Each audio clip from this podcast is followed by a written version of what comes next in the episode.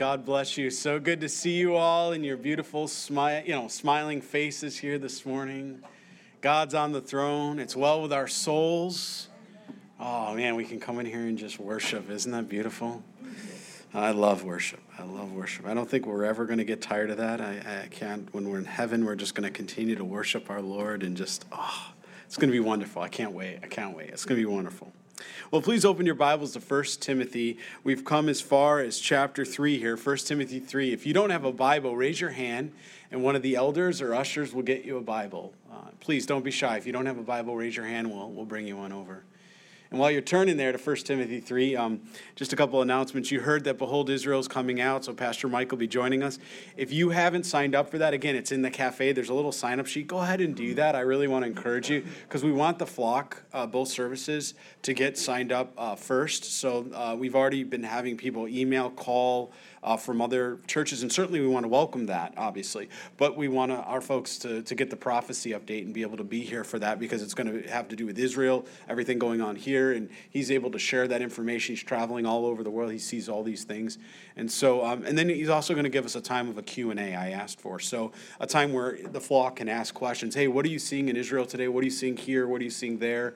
Um, and I think it's just a real nice time to be able to ask those questions and um, obviously have them be backed into a scriptural mandate. So uh, sign up for that. And then the baptism picnic, as Pastor Bill said, if you've never been baptized, we have a little booklet in our, our, our, bookstore library. It's free. We want you to have it. It explains what water baptism is, the difference in the baptism of the Holy Spirit, and what have you.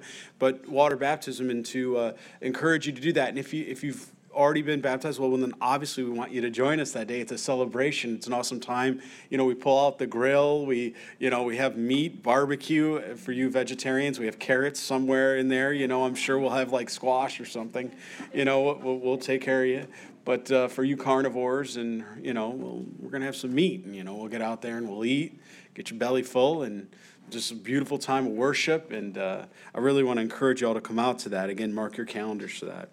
Well, as we've been coming through here, First Timothy, we've come as far as verse 8 here. 1 timothy chapter 3 verse 8 and again remember what we have been building. Paul the apostle has been building up to verses 14 and 15 really which is the thematic sort of uh, verses within the book of 1 timothy chapter 3 here. It says these things i write to you that i hope to come to you shortly but if i am delayed i write so that you may know how you ought to conduct yourself in the house of god which is the church of the living God, the pillar and the ground of truth. Certainly, we're going to read through that today, but that's the point. That's the aim. That's the goal. We're coming into the house of God. And how ought we to conduct ourselves? What is church? Why do we do this? Why do we gather together? Why did the Lord say, you know, gather the saints together? Why do we come and open the Word of God? We read here, it's so that we might be calibrated. We might understand what conduct looks like, right? And as we've been making our way through First Timothy, he began in chapter 2 by going and speaking about what are the roles and offices of men, what are some of the roles and offices of women. He then went in specifically to leadership and pastors because this is a pastoral epistle, right? He went in and he spoke specifically to what is the responsibility of a pastor and or a leader within the church, the qualifications, may I say it that way way. And we read through that last week in verses uh, chapter 3 of 1 through 7. Now he's moving over to the deacons. Now, I want to be very, very clear. There, this sometimes gets misunderstood or mistaught, and I want to be very clear what we're reading here. This is not saying one is greater or less than the other, one is more spiritual and less spiritual. That is not how this breaks out in chapter 3, 1 through 13, as we'll read here this morning. As a matter of fact, if you go back to Acts chapter 6, you remember very clearly there were six chosen that were filled with what? The Holy Spirit. So these are men and women that are spirit filled, as we read in verses 8 through 13. Okay? However, verses 1 through 7 is speaking solely to an overseer, an elder. But it's not to say that an elder somehow is better than a deacon That, that is not what the scriptures try to say, and there's no reason to lord over people or be Nicolaitans over situations like that where people lord. Well, I'm in, you know, all of a sudden you get the elder badge. You've seen some churches do that. You know, they give somebody an elder badge, and next week, you know, they're telling everybody what to do. And, you know, it's like, oh, what just happened here? What, you know, no, no, no, no. We should be walking this out, and whether you, you know, that badge should be in your heart, right? And then the same thing with a deacon. The Greek word for deacon, right here, it's gender neutral. And I want to be very clear upon that. So this is men and women. This isn't just saying men that serve the tables. This is men and women that can serve the tables. And pretty much we see that here in the fellowship in Calvary Chapel. Men and women uh, in the aspect of a deacon, all different kinds of things, whether it's the bathrooms. I mean, you, you think about what happens every morning when you guys arrive, right? You come into the church, you come to worship, you come there, there's, oh my, how many people that have showed up even on Saturdays to make sure that this, this building is clean and properly prepared, that when you walk in, the office all week, there's uh, ladies in there that have gone before to make sure all the calls that have come in have gotten answered, files for the school, things that have to happen. There is so much work that goes on within a church that I think many people aren't even aware of uh, because we walk in on a Wednesday or a Sunday and we're like, church, we're here. Church now happens, right? But during the week when when, when you're at your employment or elsewhere, right? There's a whole lot that's going on. And so these things matter to God. They matter to God. And the other thing that I think is important is that we learned in verses 14 and 15 it's not the church of the pastor, it's not the church of even really. Uh, the ideology of a man or whoever's standing at the pulpit. It is the church of God. And he's the one that gets to decide how a church operates. The pastor does not. The pastor is an under rower. He's an under shepherd. You know of a boat, you think of somebody under rowing. You can't see from the bottom of the boat where you're going, can you? But you can follow the orders and directions of the shepherd or the captain, in our case, Jesus Christ, right? So this is what we're doing. And the word of God is his voice, it's God breathed. So he has given this to us so that we may understand. And again, I want to point out the deacons and the elders, one of the primary differences, not the only, is that the deacons are tied more to the physical needs of the body. So the physical needs of the body, but they have to be spiritual men and women. They really do, because Acts chapter 6 said these men and women have to be spirit filled. Okay? So let's bow our heads, we'll pray, and then we'll go line by line. Father, we just thank you again that, Lord, we're, we're not wandering uh, aimlessly here and, and wondering what it is to be a disciple of you, Jesus Christ. You have given us instruction. You've certainly given us teaching, your doctrine, Lord. And most importantly, you've given us your love that guides us through all of these passages that we would know how to conduct ourselves, Lord. And Lord, we, we all here want to be more like you, Jesus. We do. We desire that in every aspect of our, our, our lives um, and so, certainly, as we enter in here this morning, we want to be taught, Lord. We want to, to spend time over and just anoint your word that it would penetrate our hearts, Lord, that you would bring this calmness within us. There's so much going on in the world, Lord, today, so many other doctrines, other gospels, uh, men in, in, their own wisdom uh, opining about how things should be done. But God, uh, it, it, the religion has done so much damage, Lord to this world. And now we see uh, what a real relationship with you, Jesus, looks like, and how we ought to conduct ourselves and how we ought to love one another that way as well, Lord. Thank you that you've given us roles and offices, and you've laid all these things out before us very peaceably, very gently. And so, God, we want to walk in them. We, we want to be obedient, God. We know you desire obedience over any sacrifice, Lord. So we pray that do the work in our hearts this morning. All of us here, Lord. We need you, Jesus. We need you. So we ask and pray all of this in your holy and mighty name, Jesus Christ. And all God's people prayed.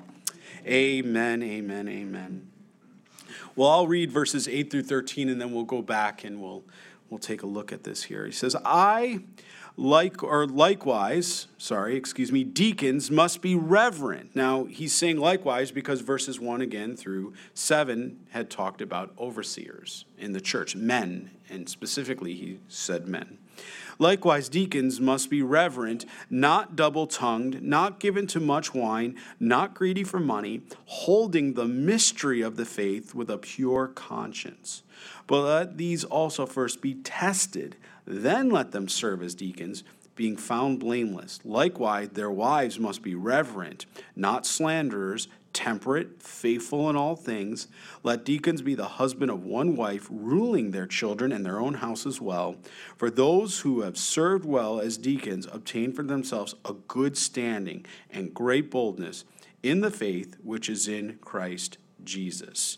So going back here, it says, likewise, deacons. Again, he's, he's kind of saying the same idea, uh, spiritually speaking what it is to operate as a deacon, much like it was how is it to operate as an elder and overseer. There are qualifications. There are things that God has laid out for those that are in leadership as pastors and elders, and then also for those that will meet the physical needs and serve in the body. Because after the, uh, you know, at the end of the day, we are all servants of Christ. And so he comes back and he said, likewise, deacons must be reverent. So that's the first thing he calls out. Not double tongued, right? Now, this is interesting. This double tongue doesn't mean uh, uh, that, you know, twisted tongue or something like that. What it means is that if you are around that person and you're around, and you know, they go in our company, let's say here, and they say something or share something, but then they go into another mixed group or mixed company of somebody else, they, they don't say something different. They're not, they're not double tongued. They're not saying something to be people pleasers, maybe with the, the Christians that are assembled. And then when they get into the aspects or areas of the world they turn around and they change their their speech pattern. They change their their action what they say how they characterize themselves. Maybe maybe you've seen or, know of people like that in your lives where when they're in church they're like hallelujah you know high you know high five and you know uh, wonderful wonderful. And then they get into their employment and some of the things that come out of their mouth shock you the words the description things like that because you know we come in here and we worship our god with this mouth with this tongue with this heart. And that doesn't change just because our physical you know environment changes. We are still uh, children of god. And so he's calling this out. He's saying they cannot uh, they cannot be double tongued this way right not given to much wine. Again, as we read, uh, pastors and elders, as we read in verses 1 through 7, uh, they are not to have any drink. They're not to have any alcohol because Ephesians 5 says they're to be uh, moved and used by the Holy Spirit that way. Now, what we see here, however, we know, by the way, the body of Christ, you all, uh, long as it's not a drunken situation, are, are free to partake in alcoholic beverages, uh, particular wine or things like that, with a, maybe a glass of uh, dinner or something. There's nothing wrong with that. You're allowed that. And again, as we talked about last week, when you think about the concentration of alcohol, you know, back in this day, it was at 2%. And I remember asking you last week, how many of you think what, what is, you know, a bottle of wine, what is the concentration of alcohol today? And, and some of you were pretty close, actually. You said about 10%. Some people said 12%. And I said, yes. And it's almost five times more concentrated, the, the alcohol concentration today than it was 2,000 years ago when this has been given through the Holy Spirit. So the idea is 2,000 years ago, you know, you might have two or three glasses of wine and you're fine because your alcohol content is still at what, 6%, right? But today you could have one glass of wine at 10% and that can for some people, that can inebriate you, right? That can make you a little uh, not in your right mind. The idea is that we don't want anything to distract us from the moving and the leading of the Holy Spirit. But it's not that you can't have a glass of wine. Uh, leaders, elders, again, we cannot. We are not according to Scripture. Deacons, we see here, they too are allowed. They're servants. They are allowed to have a glass of wine. But again, they're not allowed to be drunkards. So those that are service, serving and meeting the physical needs. Now, you might remember where this whole idea of a deacon came into the church. Acts chapter 6, when there was the meeting of the distribution. At that time, there was bread that was being handed out and different things to the church as they had gathered. It was the early formation of the church, okay?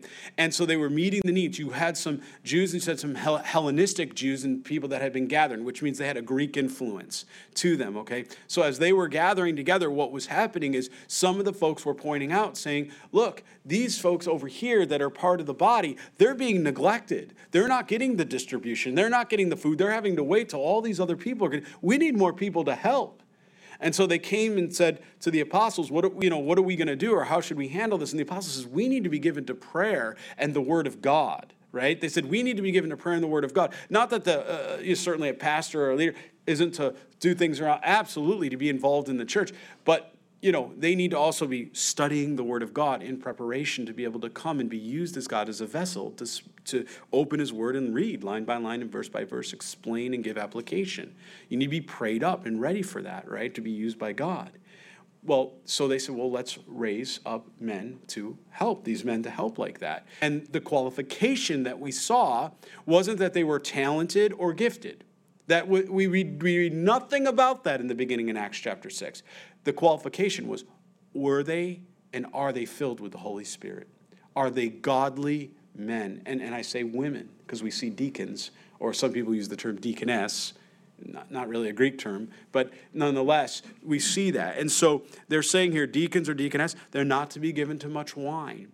Now, this isn't because they're, they're not spiritual, as I just said. They are spiritual uh, men and women. Uh, they are certainly to help and to draw people closer to Jesus Christ but they also are required and, and called to meet the physical needs. And again, I, just in a given week, when you look at what needs to be done around the church between the cleaning, the vacuuming, the parking lot, you know, the bottles of water, all the stuff that has to happen, there's a lot of work that goes in. And it takes the body of Christ. It takes everybody in the body of Christ to raise up. Some people help out financially, some people help out by physically taking drives to, you know, one of the you know wholesale clubs to pick up the water, or, or sometimes Pastor Bill will do that, and and I mean it takes it takes a lot of hands uh, to to to meet the the needs for the body of Christ here. Not greedy for money again, much like an elder overseer, someone uh, that's greedy for money, you, you got to worry about that constantly, right? What if they're doing the counting for the offering, right? The offering in the boxes in the back that that's uh, that's the Lord's money, right? We understand that that that belongs to God, and He uses that for the provisions of the church to meet the needs of the people and all of that. No one has a right to go. What if you had to worry about a deacon or a deaconess going in and skimming off the top? I'm sorry to say it so directly, but what if you have to worry about that? That that's why when you're looking at some somebody that's going to be a deacon or deaconess or somebody even that's going to count the money, we need to know, all of us here, we need to have accountability and we need to know for a fact that that person isn't going to be greedy or interested in lucre or gain that way, okay? They have to have the right heart right? And that's not that's in every aspect because you know whether it's it's like i said the bathrooms and you know because could they be wasting materials that belong to the lord? Absolutely. That's why you want to make sure the person that's doing this their spirit belongs to the Lord, their, their heart belongs to God, okay? Holding the mystery of faith with a pure conscience, okay? And this is speaking the idea of obedience. They know their Bible, okay? It's holding to the mystery of faith. Again, that points out that this isn't just someone that comes in that's a warm body that can dust off chairs or vacuum. That's not what a deacon is. A deacon, also by qualifications, needs to know their Bible. This is a spiritual aspect to this, right? The mystery of the faith. They, they need to, with a pure conscience. That speaks to obedience and holiness. Verse 10 But let these also first be tested that they serve as deacons, okay? So, Again, there's not a growth plan here. It's not, oh, by the way, I start out as a deacon and I work my way to an elder and then one day a pastor. That is not what this is saying. The idea here is that you, we first want to see and make sure the heart is right. So when people come into the fellowship here, a lot of times maybe they want to come up and serve in different aspects. And we ask the people to please, you know, get to know, invest in hearts here first in the sanctuary. Get to know the people in the in the fellowship before you're going to serve because we want to make sure first of all this is your home. You're going to be dug in here. You have the right heart. You you have all of that check, check, check, okay. And then we also want to make sure that you have a heart for other people because you're investing in others. Because again, it's of a spiritual nature, right? So we kind of hold off. We're, you know, we're particular about those things because God is particular about these things. I know there's some churches, uh, you know, you know them just like I do. You can literally go in, never have fellowship there before, and go ahead and start serving. They'll, you know, build a build, you know, do whatever you want. Turn around and clean the carpets. Do, it, and they'll, yeah, Absolutely. It's a privilege.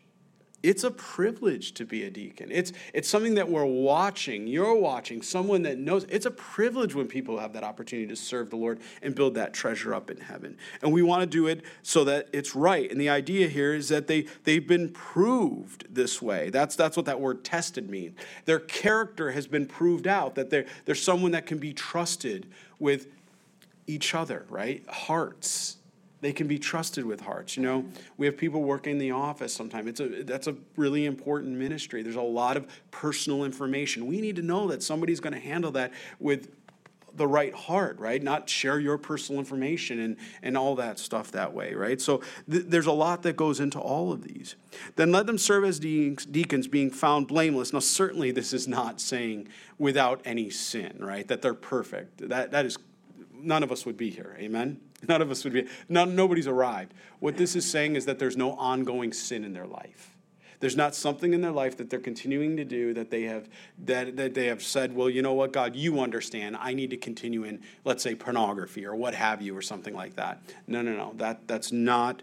Uh, that's not found for a deacon or a servant. If something like that happens, then then it's not the right time for that person to be serving. And instead, we should be counseling and encouraging that person to help them be freed from that addiction, as an example, right? And I know that's that's hard. I've talked to the pastors, and I remember as the Lord was planting this work here in this church, you know, in the beginning years, especially, you know, we're, we're coming into year seven now. It's, it's hard to believe already.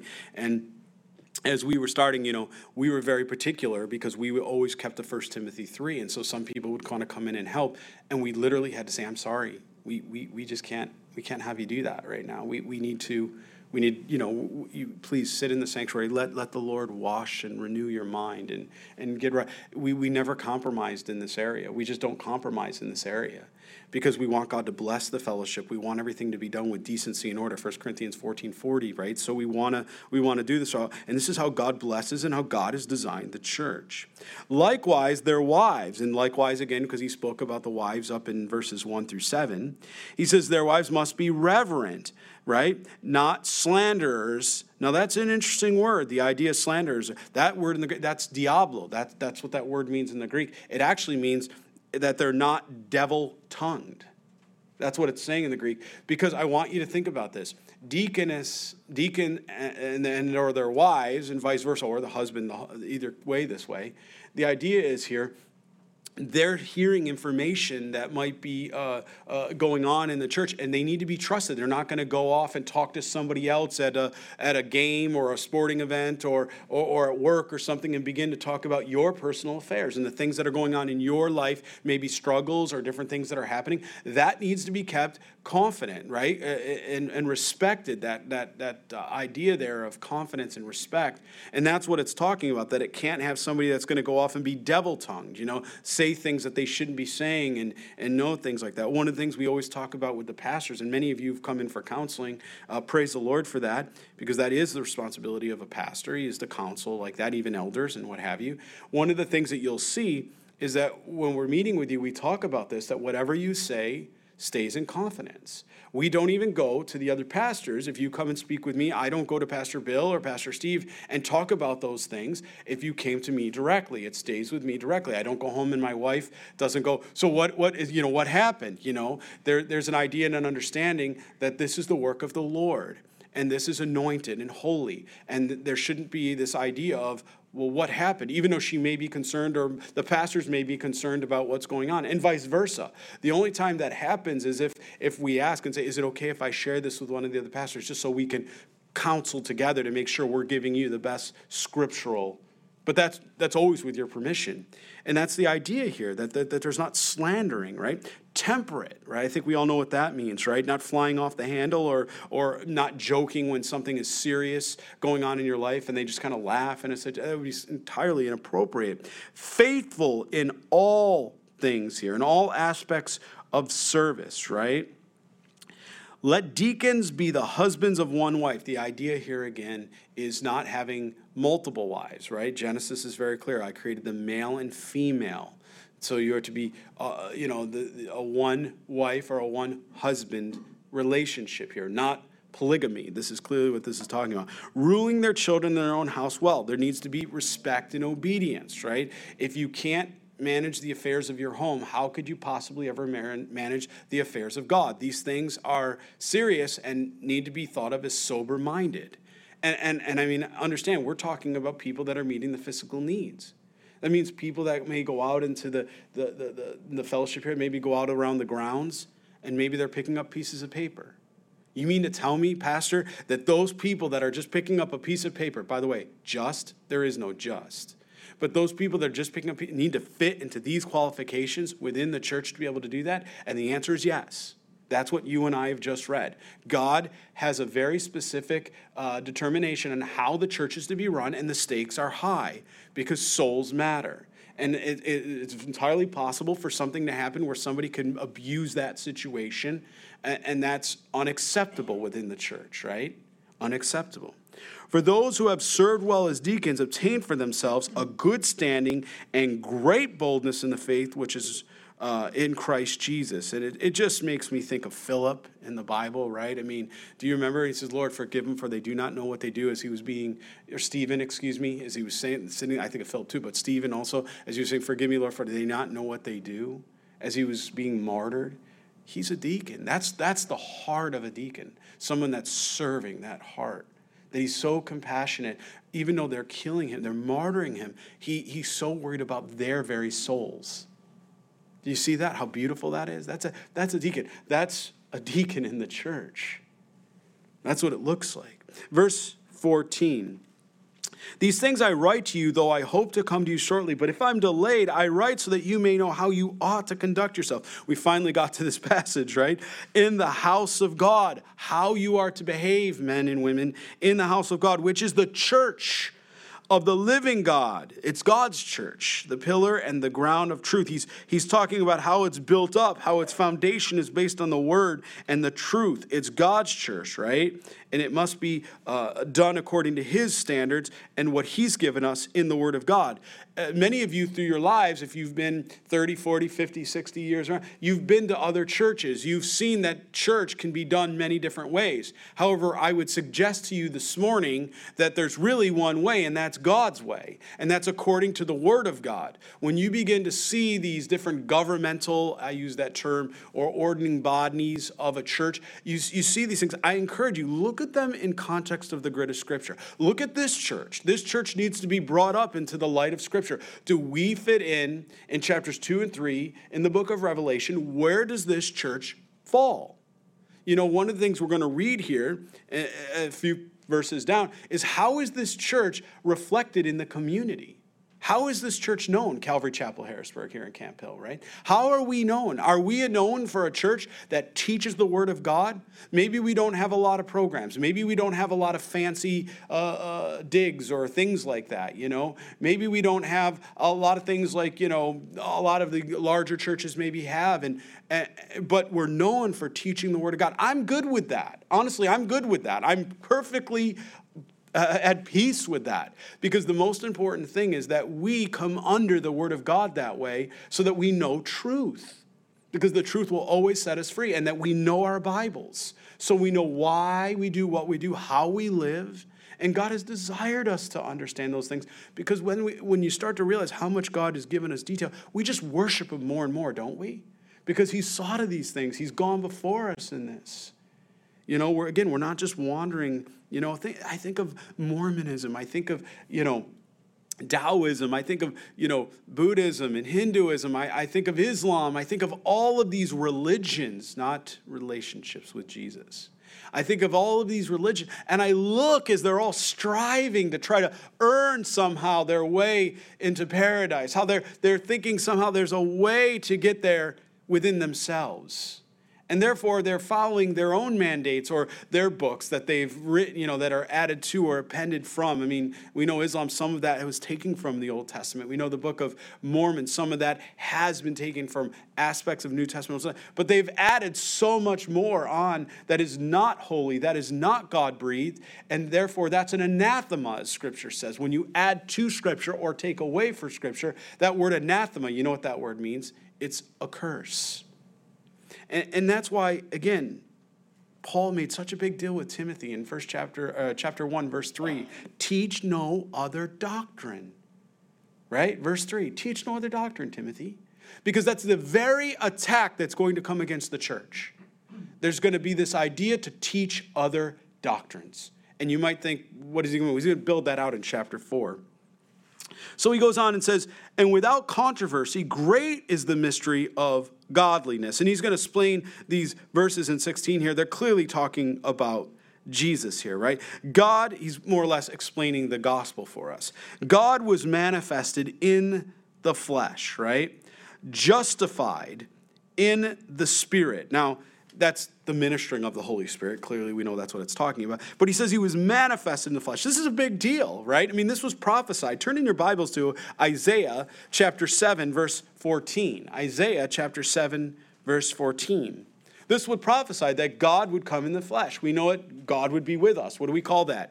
Emmanuel, right? We every Christmas we celebrate that Emmanuel, right? Uh, it, you may send cards and you may write Isaiah 7:14 on there in the passage. Look what it says here.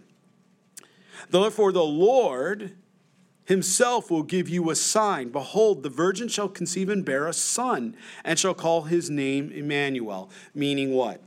God with us, right? And then when you look at it, there's also the aspect of a man, because certainly we understand his deity, that's speaking to God coming in human form, right? The Immaculate Conception there, that's Isaiah 7:14, the deity of God, God coming in the flesh. But there is also this aspect of the God man, right? He's 100% human and he's 100% divine. We just talked about the, the divinity in Isaiah 7:14, but what about his humanity? That was also prophesied in Isaiah. Turn, since you're in that book, to Isaiah Isaiah 52, please.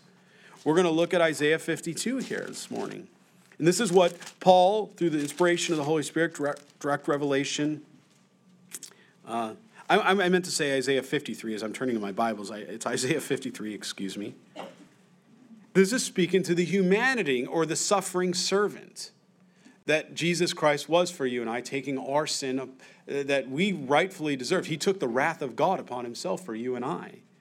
And this is certainly understand as a, a, a, prophetic passage or chapter. And it's very interesting if you bring your Jewish friends to this chapter and ask them, because clearly it's talking about an individual or a suffering servant, and ask them, what does this mean? Because they know the prophet Isaiah. Many times what they'll say is, well, it's the nation. But then you can go into the Hebrew and describe, well, give me the plurality or singularity of this. Is this talking about a single individual? Because in the Hebrew it is. And if I'm talking about a nation, that's plurality. And then I don't want to talk about it anymore. And that many times that's what will happen. I don't, I don't want to talk because at that point, it's really not a, it's, it's not something to be debated. It, it really is that, I hate to say it, that uh, very straightforward, okay? Let's look at Isaiah 53. Who has believed our report, and to whom has the arm of the Lord been revealed? For he shall grow up before him as a tender plant, as a root out of dry ground. He has no form or comeliness, and when we see him, there is no beauty that we should desire him. That means when we looked on Jesus 2,000 years ago, physically manifest, they weren't going to go, You're the one. Look at you. You're, you're, you're, you know, you're bigger, stronger, you know, boy, the most handsome. I mean, you know, whatever. That, that, no, the depths of his heart. Although I believe that if you and I would have saw him, we would have seen him as the most beautiful God man to ever walk this earth. And I don't know if that's just our hearts that would do that or the fact that that's just who he is. That just is who Jesus is. He is despised and rejected by men. And here it is, verse 3 a man. We see the humanity of the suffering servant, that he's not only 100% divine, but he is 100% human. A man of sorrows and acquainted with grief. And we hid, as it were, our faces from him. He was despised, and we did not esteem him. Surely he has borne our griefs and carried our sorrows, yet we esteem him stricken, smitten by God, and afflicted. But he was wounded for our transgressions, he was bruised for our iniquities. The chastisement for our peace was upon him, and by his stripes we are healed. Speaking to the resurrection, right? To the work on the cross, and then the resurrection. And we, like sheep, have gone astray. We have turned everyone to his own way. Isn't that the, isn't that the rub of humanity? doing what it goes back to the book of Judges, and they all did what was right in their own eyes. That's the form of idolatry that exists in the depravity of humanity because of uh, a, a will. I will. You know, and I don't think there's any, Isaiah 14, I don't think there's any uh, uh, coincidence that in Isaiah 14, the devil is recorded as saying, I will, I will, I will, five times. I will be like the God Most High. It has everything to do with pride in the matter of will. Whose will? Your will or God's will be done? That's really the attack. That's really been always the attack. In the garden, chapter 2, right? Chapter 3, the attack on Eve. What was it about? One, it was the fact that she was not the spiritual head or leader there. Clearly, that was an attack, we understand. But what was also part of that attack was that she was being trying, or the devil was trying to convince her that she could know more or be like God, know good and evil. Right? It's what it's always been about. It's always a matter of wills. The sooner we come to that realization, the sooner we realize the battle that's before us and the aspect of why he says, deny yourself, take up your cross daily. Now you start to understand why Jesus was warning us to save your life is to what? To really lose it in Christ.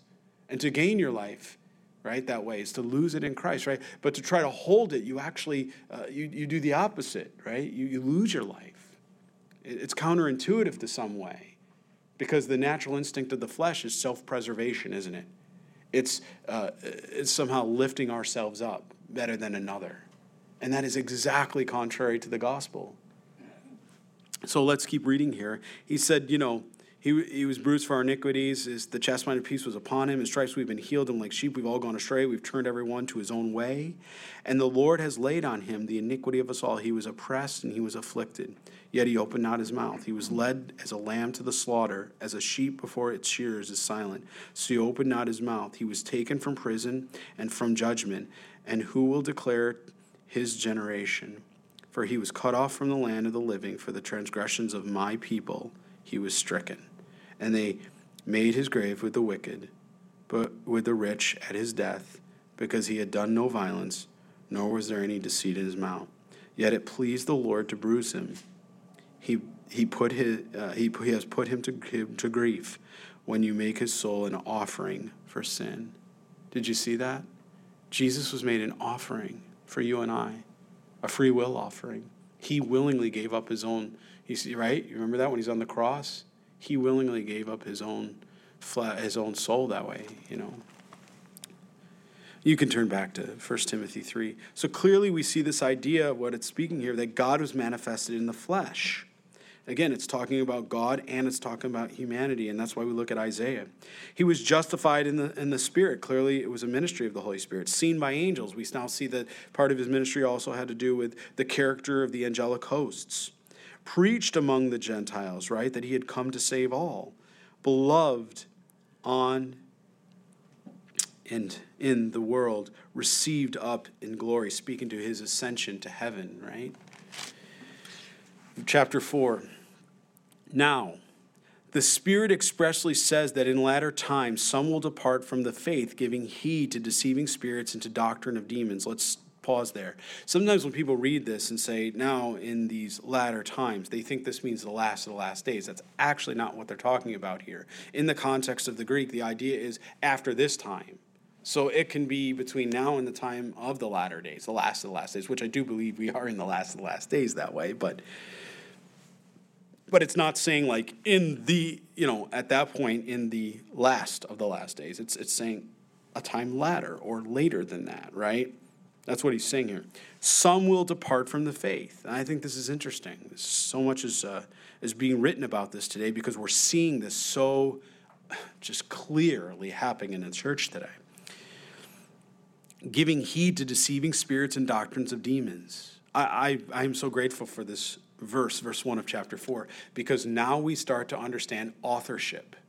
Who is the author of these alternate gospels that we read in Galatians chapter 1, verse 6, or these deceiving spirits, right? Or these things that are happening, these other doctrines? It's demonic. It's not wrong to say it's demonic. Your Bible just said it's demonic. We need to call it for what it is. So when we see other teachings that are contrary to the Word of God, you can 100% declare that is demonic because that's what Christ has declared. Now, he's going to give us some examples here because, again, he told Timothy, teach no other doctrine. What is the doctrine? Doctrine just is a word that means teaching in the Greek. What word? He's talking about the Bible. Anything that is contrary to God, his character, or the Bible, right? That's a work uh, of demons or demonic here.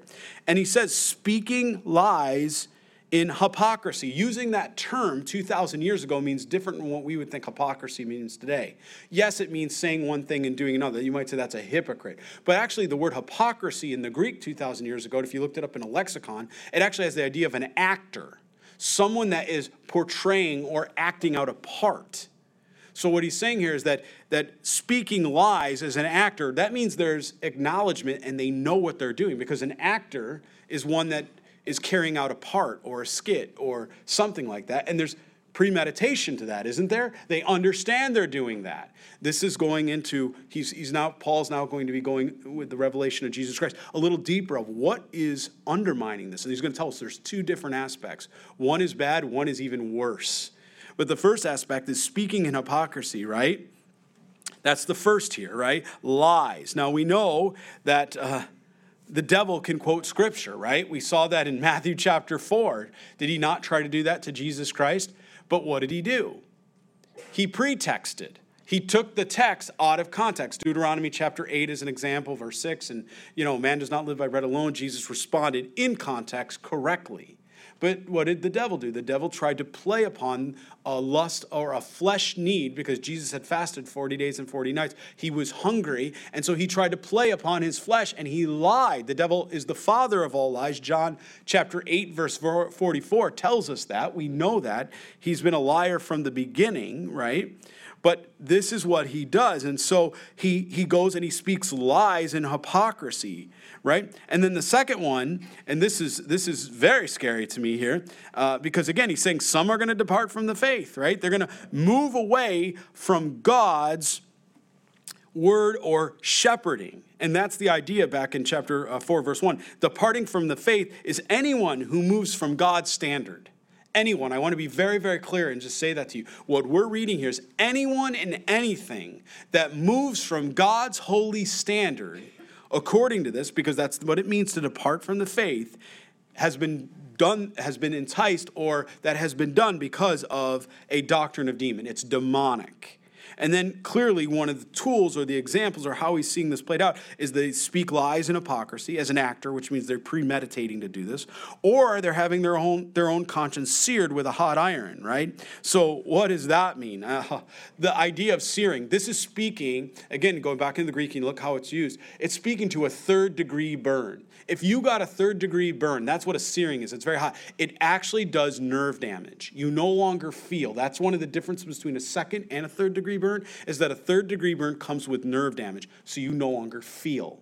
So, what this is talking about is that there is no feeling. You've been burned to the point uh, uh, that you no longer feel and no longer are concerned that you are no longer teaching the Word of God. Just think about that for a minute. That, that is absolutely scary that that can happen.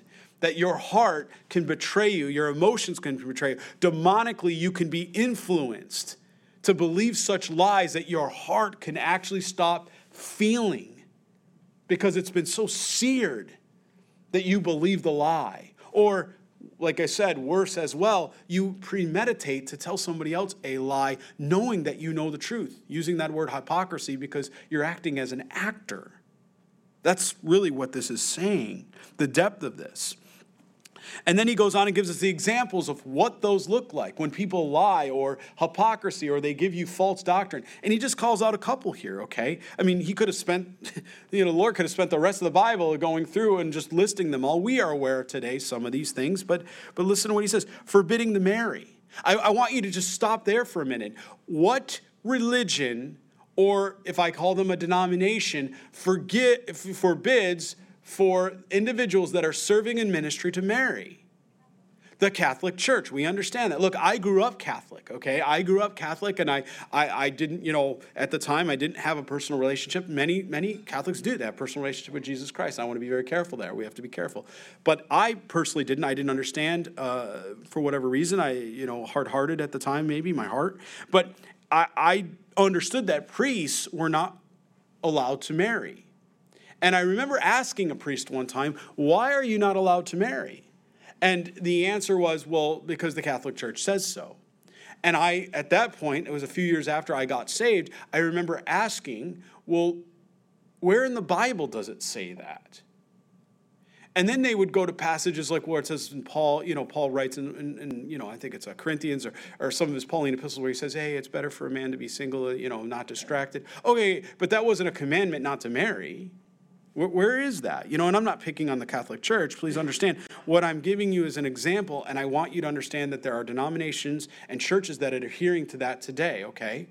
That's just, just an easy one, right? Forbidding to marry. Now, let's be very clear. Genesis chapter 2, verse 18 says different, doesn't it?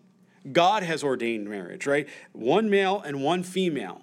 And that was pre curse. That's God's sacrament of marriage. And He has made it holy. One male and one female. That's God's word. So clearly that's a blessing. So anybody speaking contrary to that word is, is doing what? Contrary to the word of God. And didn't we just realize, uh, maybe some of us reading this the first time, who's the author of that? Where's that coming from? Say it. You know that we just read it, chapter 4, verse 1. It's a doctrine of what? Demons. It's demonic. We need to call it for what it is. It's demonic. So, yes. Now, look at the harm and the things that have happened within the Catholic Church because they have chose to go contrary to the Word of God. You know what I'm talking about.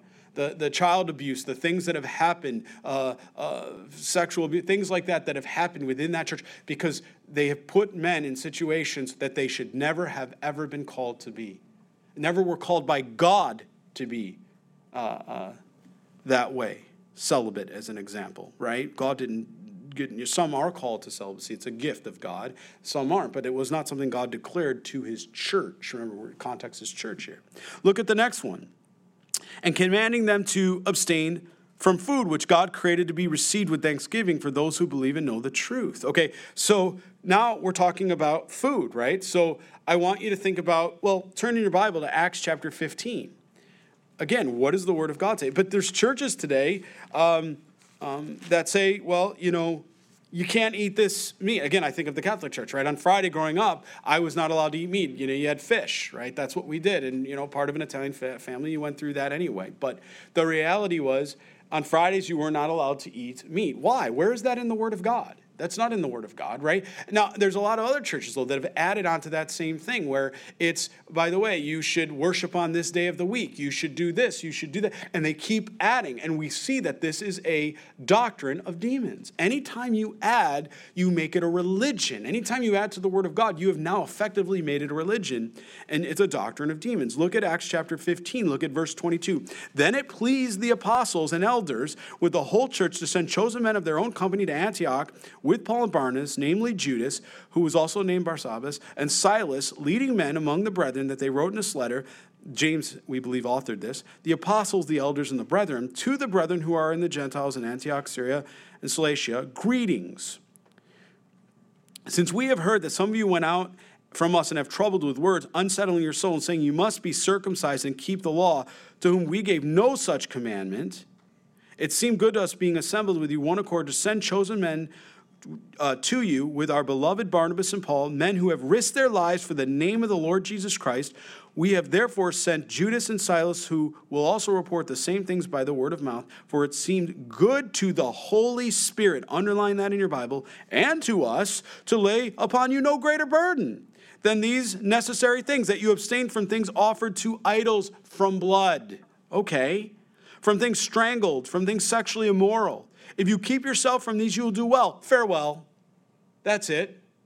Not, you don't see anything else about, you know, vegan, vegetarian, um, you know, or a meat eater. God is not, you know, we're in, we're in, a, we're in a better covenant, right?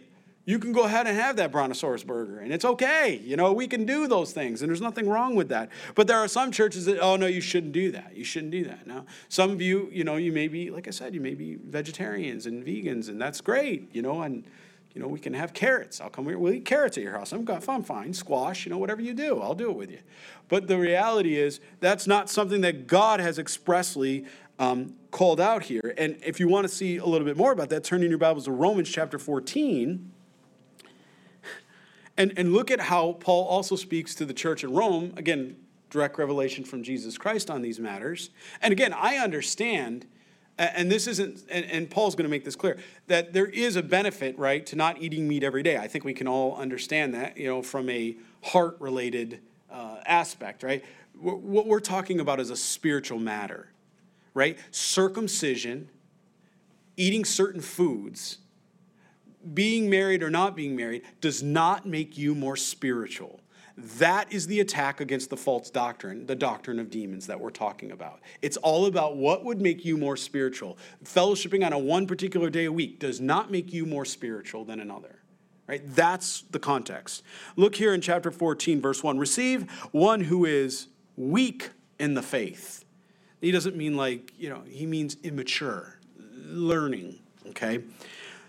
But do not dispute over doubtful things, for one believes he may all things. But he who is weak eats only vegetables. Again, this is not picking on vegetarians. This is the idea that someone thinks that if they can only eat vegetables, somehow it's going to make them spiritually more mature or more spiritual. And the answer is absolutely not. What you put in your body doesn't make you more spiritual. As a matter of fact, it doesn't defile you either. It's what comes out of the heart that defiles a man or a woman, right? That's what Christ said, Jesus said. So, just as an example, he's made it very clear the idea is legalism, right, and religion, because they go hand in hand, by the way. It's very rare you'll find a legalist and not find a religious movement, or a religious movement that's not legalist to some extent. They go hand in hand compared to a relationship where Jesus Christ did the saving and he says, Partake and eat what you choose to eat. Obviously, your temple's your temple. Don't go out and eat only gummy bears, right? You're not going to survive a long time that way. Or maybe if you do, you're going to become a gummy bear. I don't know. But it's not good for you, right? You're tracking with me. So he's clearly telling you Look, these things are de- doctrines of demons. And I just want you to think about the Mormons, how they've added to the Word of God. I want you to think of Islam, right? It's a doctrine of demons. Yes, you, I'll say it like it is. That's what it is, right? What about, uh, uh, you know, uh, the Jehovah's Witness? The same thing. They've added to it, right? These cults. You just, I, the list goes on and on and on whenever you're dealing with these doctrine of demons. Because what has happened? They departed from the faith, the Word of God. The Word of God, okay? Now, he tells us we're to, we're to have thanksgiving because we believe and know the what? The truth. How can we know the truth? Because we have the Word of God. That's the idea. We're not walking around. God isn't, our Father isn't an absentee parent. He's called out, look, here's what I expect from you. Here's how you're to live. Our Father in heaven is not an absentee parent. Okay, he goes on to say, for every creature, and it's interesting, he, he, if you, you know, look at scripture here, the idea is this is used, this is New Testament term, it's used three times. James 1.18 uses it in reference to us, human beings. Revelation chapter 5.13 uses it in reference to the angelic hosts or what are these creatures that are in the throne room of God, right, that way. And Revelation 8.9 does the same thing. So he's talking about all his creation that is uh, worshipers of God here. I want to be very clear. For every creature of God is good, and nothing is to be refused if it's received with thanksgiving. This idea of legalism versus blessing. And this is why. Verse 5 makes it clear. For it is sanctified by the word. What does that mean? That means it's holy, and it's holy because what? Because the word of God in prayer. So, what, what, what the Apostle Paul is saying to us here is that if you're going to partake of something, whether that's a food or beverage, the idea is obviously that it's not going to make you more spiritual. The only time that we see something like that is fasting, right, where we're called to fast in Scripture, and that's the removal of the food that way, uh, uh, and or drink if you're doing a, a full fast or just a, a food fast. Um, and the idea is because you set a time apart so that your heart and Jesus, and there's no distraction. So you're denying the flesh, right? That's the only capacity uh, that we see here. But the idea is it's not prohibited by God's word. When you begin to see things and you begin to see these other doctrines, look in your Bible. Does the Bible say you can't have dairy? Does the Bible say that you can't, um, you know, that you're to be a vegetarian only? No. Your scripture doesn't tell you that, right? So if it's not prohibited by God, what that that's what it's saying here when it says it's sanctified by the word of God and prayer. So we'll stop there for this morning you know, as we go through, we're going to look uh, next week, um, if the Lord should tarry. Uh, we're going to continue on and, and look at you know the idea of where this builds up to and you know the idea of superstition people falling for superstitions. That even is a false doctrine. And he's you know paul's going to call that out. He's going to call out you know exercise. He's going to say look there are some people that have to christians that have to exercise every day. Two hours they'll spend every day, whatever they have to do, go to the gym, whatever they do, and they'll spend two hours. And he says, Hey, that profits a little. You feel a little better. But that's not going to, again, make you better spiritually, right? The idea is how much time are you spending with Jesus? Because there's Christians that'll go to a gym for two or three hours a day and they won't spend more than 15 minutes in a devotional in the morning or 30 or an hour, minutes to an hour in the morning. They'll spend twice as long in their workout. That's exactly upside down. It's turned upside down. And the, and the Word of God's going to point that out. Again, nothing, look, I don't want to get called. There's nothing wrong with exercise, it profits little. But the idea is it's not going to make you more spiritual. That, that's what we're talking about here, all right? Amen? Let's stand, we'll pray, and um, let you guys go uh, eat. After you read that, you're like, oh yeah, it's on. Get me some pig, bacon. Somebody's like, but I don't eat bacon.